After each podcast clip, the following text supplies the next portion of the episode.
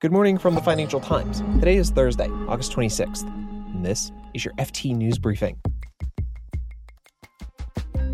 Turkish troops are pulling out of Afghanistan, while Turkey's president said he doesn't want his country to be a refugee warehouse. And we'll look at the latest wave of money laundering penalties on banks. Plus, a platform that allows porn stars to make money by selling their videos and other content to fans banned sexually explicit content. Then it reversed that ban. We'll talk about what happened. They have angered a lot of content creators who say that they now know they can't rely on OnlyFans because they realize now that the platform can kick them out at any moment. I'm Mark Filipino, and here's the news you need to start your day.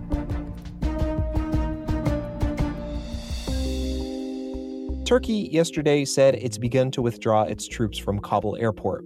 The country had offered to keep a battalion there to secure Afghanistan's link to the outside world.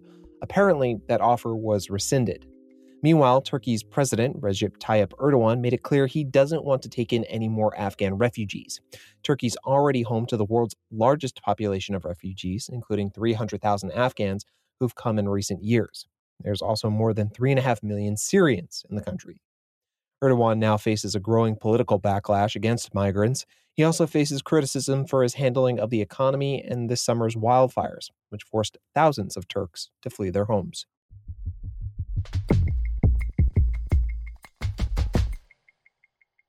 Global money laundering has surged, and banks have tried to crack down on criminals trying to hide ill-gotten money in their institutions, but it's unclear if new measures are having any effect. But what is clear is that regulators are getting tougher with anti-money laundering penalties.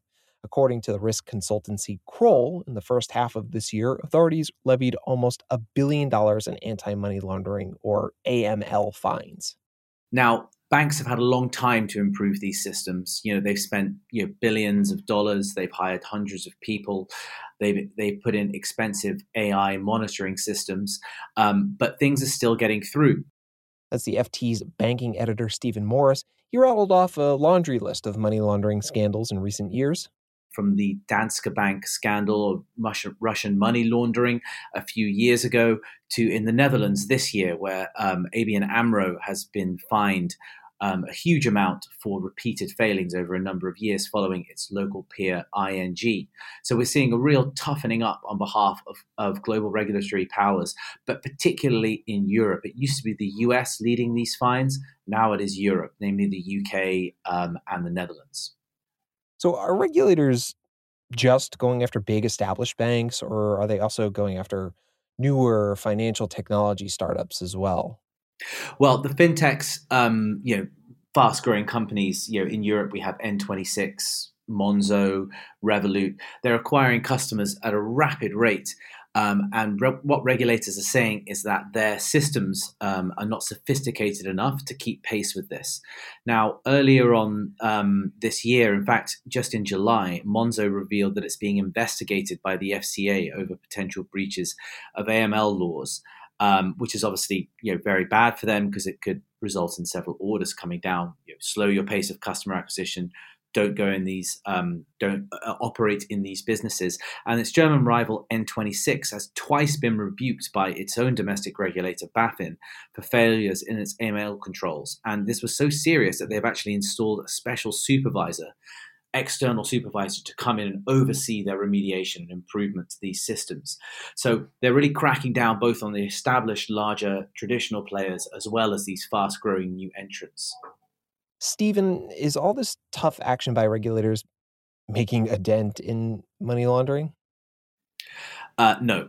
There are various estimates. Just one from the UK is that the money laundering costs the UK economy $100 billion a year. So no matter how much fines are levied, a lot of money laundering is still slipping through the net. And as technology increases and the IT sophistication of criminal syndicates increases, this is only going to continue. And regulators are making the point that banks have to be an extension of law enforcement in rooting out these practices and stopping them. Stephen Morris is the FT's banking editor.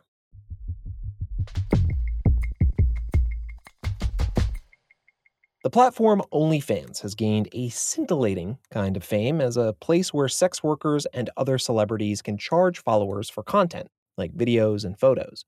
But last week, the company's CEO, Tim Stokely, made a shocking announcement that he would ban sexual content from the platform. You can imagine the reaction on social media. People were making jokes saying, you know, this is like Domino's banning pizza. That's the FT's Patricia Nilsson. She interviewed OnlyFans CEO Tim Stokely about his ban, and he blamed his bankers. He said they were worried about their reputation. So how on earth could OnlyFans survive without pornographic content?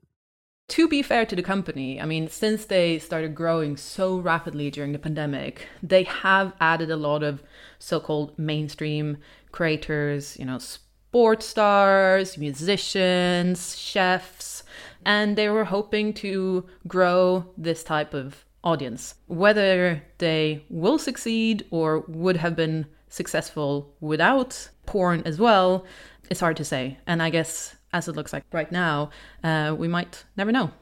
Yeah, and we might never know because Stokely yesterday pulled basically a 180 and reversed the porn ban.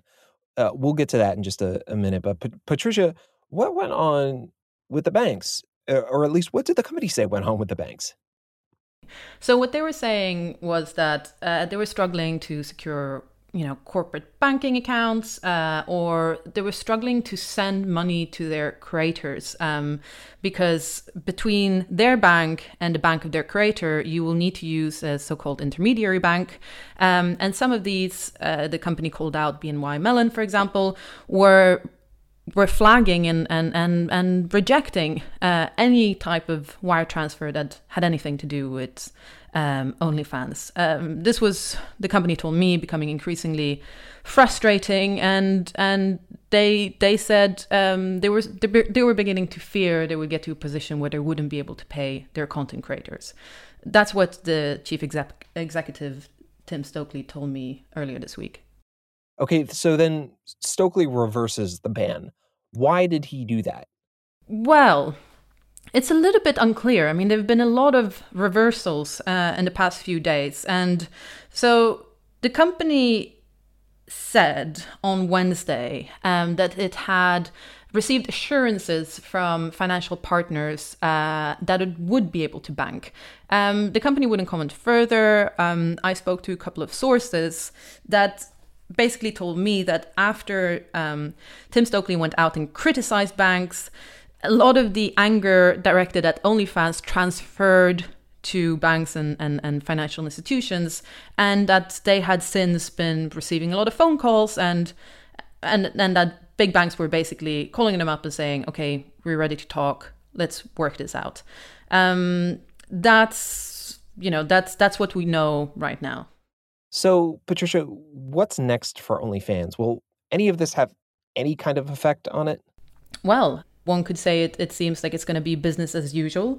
However, they have angered a lot of people. I mean, they have angered a lot of content creators who say that they now know they can't rely on OnlyFans. They have to diversify. They have to move to other platforms because they realize now that the platform can kick them out at any moment.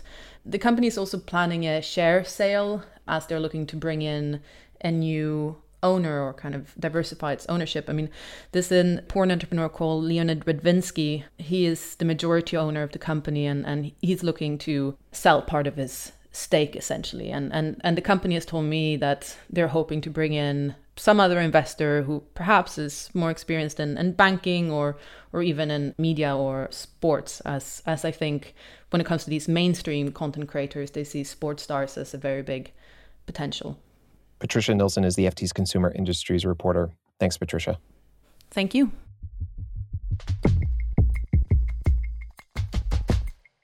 Before we go, a quick update from Germany, where voters are heading into a big election next month, and the field has been blown wide open. Angela Merkel's long-ruling Christian Democratic Union looked set to win, but it's been slipping in the polls, and for the first time in 15 years, the center-left Social Democratic Party has squeaked ahead of the CDU. The narrowing race means that for the first time in post-war history, Germany may be headed for a three-way coalition, and it could include the Green Party, which has held steady in third place, or the pro-business Free Democrats, which have been in fourth. If you want to keep up to date on the election, the FT is running a poll tracker in the race to succeed Merkel. We'll have a link to that in today's show notes. You can read more on all of these stories at FT.com. This has been your daily FT News Briefing. Make sure you check back tomorrow for the latest business news.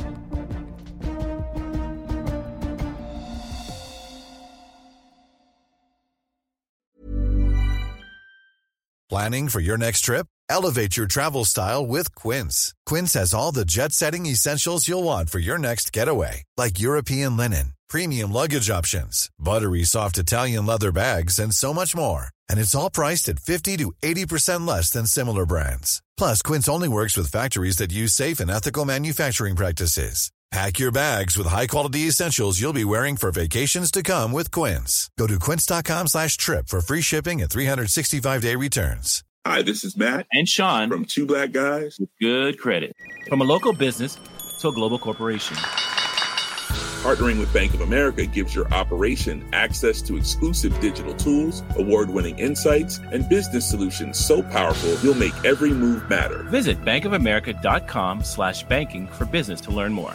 What would you like the power to do? Bank of America, N.A., copyright 2024.